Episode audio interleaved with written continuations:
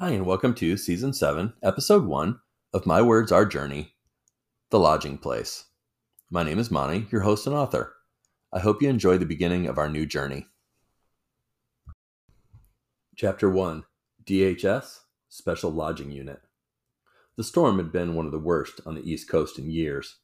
Power had only been restored for about a week. The cleanup would take months. Communities were seeing businesses reopen and streets becoming passable with trees and debris being removed. It would take months and hundreds of thousands of dollars to undo what 22 hours and 35 minutes had done. Mother Nature again reminded those that would have forgotten that she is powerful, unpredictable, and unstoppable. Trent thought about what had happened and how it was a miracle that no one was killed. Four people had been taken to the hospital, according to the local paper. Each case, the individual had not heeded the warnings and had tried to take in the spectacle. Passing a home that looked like it had been split in half, he thought about the people that he worked with. He silently thanked the powers that be that none of his family or staff had been hurt or lost their homes. The hotel parking lot was nearly full. Most of their current guests made up of crews there to help clean up and locals that had damage to their homes. He pulled in two hours before the majority of his staff would arrive. As most mornings, he smiled, walking past his night auditor's bright red Chevy Cavalier with the shiny rims and the flames running down the side. Elmo had been with him for over three years, and he still didn't know much about him, and understood him even less. Trent doubted he ever would, and he was okay with that. He never called in sick, was always 20 minutes early for his shift, and usually stayed about an hour after to make sure everything was set for the day before he left. As Trent told many over the years, Elmo's value to the hotel far outweighed the oddness of him. Entering the lobby, Trent was met by his night auditor and two men wearing expensive suits. They looked like they'd been waiting for a while. It was six in the morning, he thought as he tried to smile. This can't be good. Elmo was oblivious to the surprise Trent tried to hide as he introduced the two men that were waiting to speak with his boss. If a gun was being held to Trent's head, he wouldn't be able to name either one of the guys that he had just been introduced to. He uttered two phrases that hit him hard the Department of Homeland Security Special Lodging Unit, and is there somewhere we can speak in private?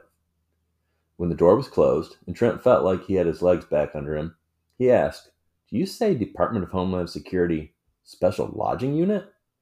The taller of the two men smiled and said, Yes, Mr. Stevens.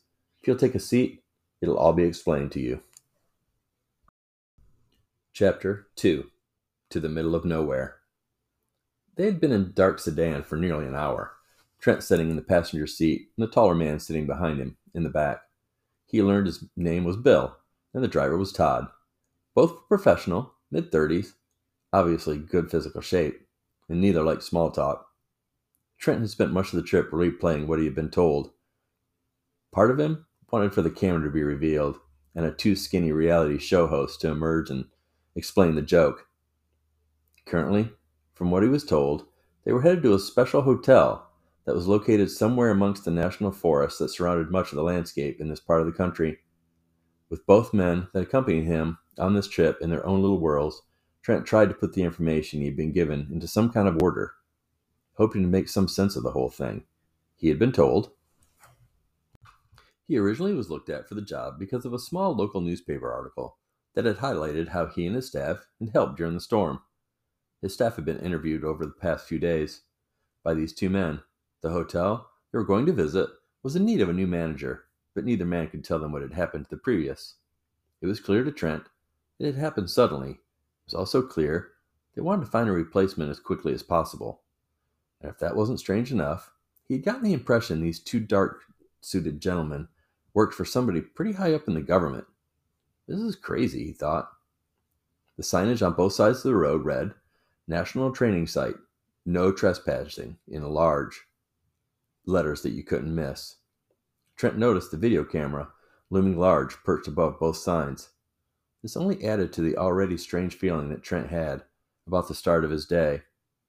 The road narrowed to what would only be described as maybe a logging path, and Trent wondered what he would find here and what his staff had told these men that made them think he was the man for the job. The path they took became increasingly curvy, as well as dense with foliage, and the pavement turned to loose gravel. To Trent, it seemed like a perfect place for a quaint little hunting lodge. A tingle ran down the back of his neck as a thought crossed his mind. No one that cared about him knew where he was right now. For the first time in a while, the taller man spoke. Mr. Stevens, we're almost there. Please make sure you're secured in your seat. The sea mounted Trent only for a brief second. First, he saw the device above the road that appeared to be similar to a speed pass system that they used on interstates to keep traffic moving, but also to collect tolls. Then, as the driver pushed the accelerator, the car seemed to lunge and then drop as if on a rail of the world's longest roller coaster. To him, it felt like a minute, but in reality, it was merely seconds before the automobile slowed in midair, then gently touched down. The driver never missed a beat, as if he had done this on a regular basis. Furthermore, this was a normal way of getting around. Before he could utter a protest or question, Trent was taken aback by the structure that loomed in the not too far distance. It sat on a magnificent hill, surrounded by the beauty of the forest, the green of the trees, the brightness of the flowering plants, bushes.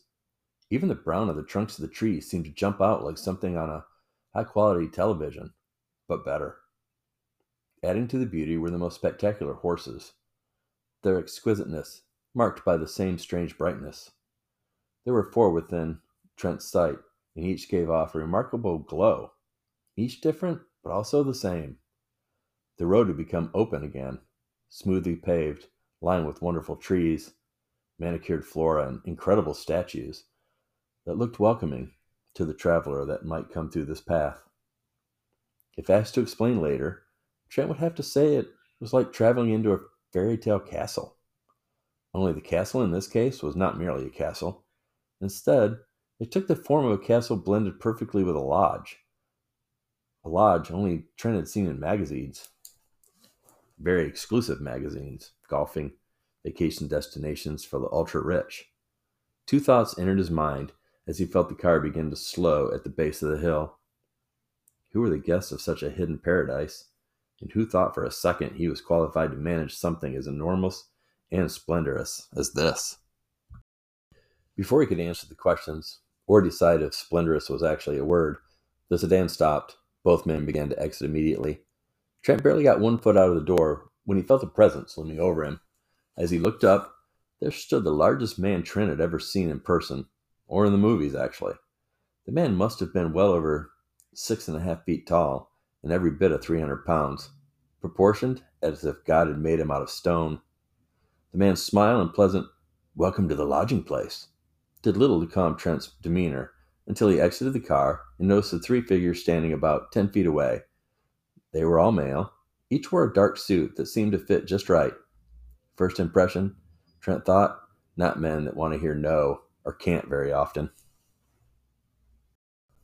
Chapter 3 The Opportunity The three men introduced themselves, dismissed his two escorts, and asked how his trip had been, all while leading him to a building he hadn't noticed upon his arrival only minutes earlier. No matter the direction, someone had worked hard to make sure the structure fit in with its surroundings, but will give the impression of being official somehow. The exterior was rock, with thick wood beams of the darkest, deepest brown framing the building. There was a single line of some sort of flower vines running up the wall, crossing just under the window sill, moving up and over the door frame. Four rocking chairs sat facing towards the lodge that rested above on the south end. Trent noticed that two of the chairs appeared normal, while two of them were at least two and a half times larger. Odd, he thought. The novelty chairs didn't fit in with the rest of the place. Trent studied the flags as he walked up the brick walkway to the double doors. Several of the flags he recognized as flags from the United States as well as foreign countries. Some, however, he couldn't begin to place. Each extraordinary, and seemed to fit in with the overall theme of the place. There must be hundreds of them, he thought, as he looked over the field that sat on the far side of the building. As everything he had been exposed to thus far, the open countryside was picture perfect. How many man hours must it take to keep this place perfect? Trent wondered as he realized the door was being held open for him. Inside, the theme continued formal but inviting. The entrance, with its high ceiling lined with wonderful brass and steel fans, and the large tanks filled with exotic fish and plant life, made the whole place seem welcoming. But it was just beyond this scene that caught his eye, however. Two rooms, walls lined with one video screen after another.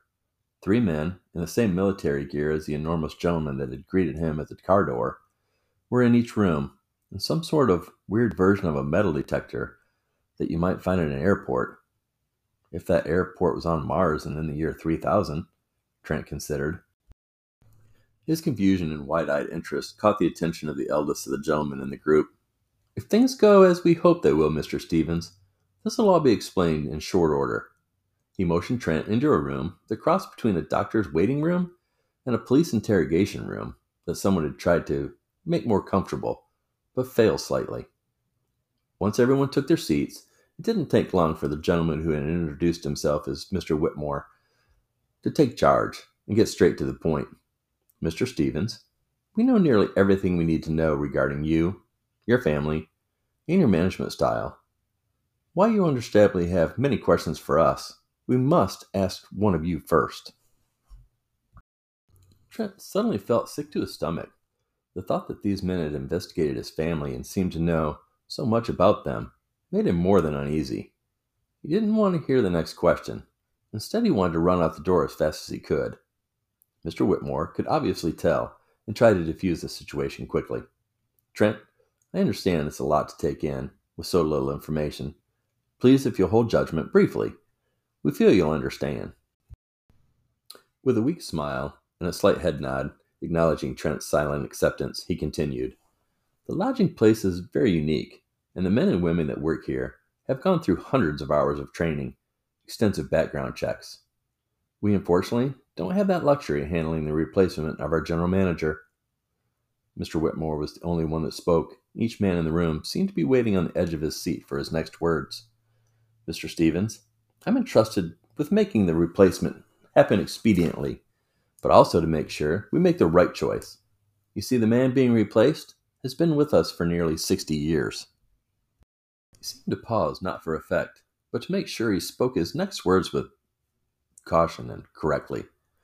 I need to know if you're loyal to your country, its future, and the safety of its people. But before you answer, I must qualify. The position we're talking about will bring whoever gets the position great knowledge, understanding, and a position of great importance in the universe. But with that will come great sacrifice for him and his family. The room became still. All eyes were now on Trent. After he was sure no one was going to speak, Trent decided he would. He felt the need to stand, as his legs were becoming numb. Gentlemen, I'm sure there's a reason you brought me here instead of the hundreds of other candidates that I feel would be a lot more confident and qualified for this than me. Feeling a been uncomfortable, he decided to sit back down. But I'll answer your question to the best of my ability. I am loyal to my country. I do want to see a wonderful future for my kids and future grandchildren. And my family does understand the sacrifices that being a general manager of a hotel entails. Before he could continue, he noticed the other men in the room looking at each other, wanting to speak, but not. He paused and waited to see what would happen next. He watched as Mr. Whitmore nodded to one of the men in the corner. Trent, wasn't sure how this was going to go. I understand your position. I truly do. So I've made a decision I hope I won't regret. I'm going to tell you enough about the lodging place to help you see my position and why I must be careful. Understand, however, this is a matter of national security, and you'll have no proof and all the power of the governments, not only in the United States, but around the world. They'd have no choice but to discredit you and your family if you leave here and tell anyone what you've learned. Do you still want me to continue? Trent felt like he was playing a role of an action character in a movie not a manager of a mid sized limited service hotel, and family man. But still, he answered, Yes, sir, you should. Very well. Mr. Whitmore adjusted his suit coat and cleared his throat. Well, I think the best way to approach this is just to get straight to the core of the matter, then. You realize we can prove all I have to tell you, Trent. The lodging place is a special for many reasons. The most important, however, is the guests that cross through its doors. You see, our guests are not of this world. The lodging place is where the world invites houses, meets, greets, holds meetings with those of other worlds. Simply, it's a hotel convention center for what we'll just call aliens or extraterrestrials for now. He had seen the look before and waited while his guest processed what he had been told, then continued when he thought the time was right. This is one of the reasons we need to fill this position as quickly as possible, but with the right person. We have guests arriving all the time, and each has their own special needs. We need someone with your skills and personality to manage the wonderful and competent staff that greet and take care of these guests, make them feel at home as much as possible. Trent had to interrupt. Sir, I'm sorry. Before I process any more, I have to know what skills you think I have that would make me anywhere near qualified to take on something like this. That's a fair question. Let me give you the answer. Trent, you have a wonderful family that supports and trusts you. Your faithful and loving wife would be a great asset to the lodging place, as well as your children. Your let's get it done attitude when accomplishing tasks, taking care of hotel guest needs or problems, and your outside of the box thinking would also serve us well here. Your family is young. From all we can gather, you spend most of your time together. No real friends or family close. You and your wife are both only children, and unfortunately, both sets of your parents are no longer with us, which means you could step away from your jobs, your home. You could essentially disappear. Trent spoke again. Disappear? Um, yes, Mr. Whitmore answered. I may be getting ahead of myself, but this is one of the great sacrifices of the position. You and your family would be asked to move to the lodging place with no further contact with the outside world other than what is provided here. Trent rubbed his hands through his hair, trying to decide which way he should take this conversation. He didn't have a clue. So, thankfully, when one of the other gentlemen in the room spoke for the first time, he was okay with that. Mr. Stevens, if your family gave you their blessing, would you be willing to take a tour of the grounds? See some of our facilities and meet several of the staff? Yes, I have to admit, you have my attention. I'm intrigued by your confidence in me. Wonderful, the same man spoke with enthusiasm. Your wife and children have been briefed by some of the children and women of the facility. I have confirmation they are eager to take the tour with us. Trent was surprised that his family was in the building, but he couldn't do anything except for force a smile and say, Well, let's not keep them waiting then. It was as if he was caught in a whirlwind, but couldn't decide if he should be afraid. The Stevens reunion was short. Those watching, if they had not known better, would have believed the group had not seen each other for months. In actuality, it had been less than three hours. In the middle of the hugs and kisses, and before any questions or comments could be made, the group was interrupted and asked to enter another room where they would be briefed before the tour. The briefing had felt more like a lecture on all the what they could do and what they couldn't do. Trent noticed the family didn't seem to mind though. He had not seen his children pay so close attention to anything, and he liked how they seemed to be approaching this adventure. Stacy, on the other hand, he couldn't get a good read on her. They had not had a moment to speak about what was happening to them, he could only interpret her body language. For him, trying to keep an open mind, worrying about his family, trying to process what this experience was and how he should handle it. Whirlwind. Trina drifted a bit when he heard the group begin to stir. It was clear they were getting the next stage of the journey. And while Trent and his family are getting ready to start the next part of their journey, we are going to stop here for today. We'll start with the tour of the lodging place on episode 2, coming out soon. Again, my name is Monty, your host and author. I hope you enjoyed the episode and have a great day.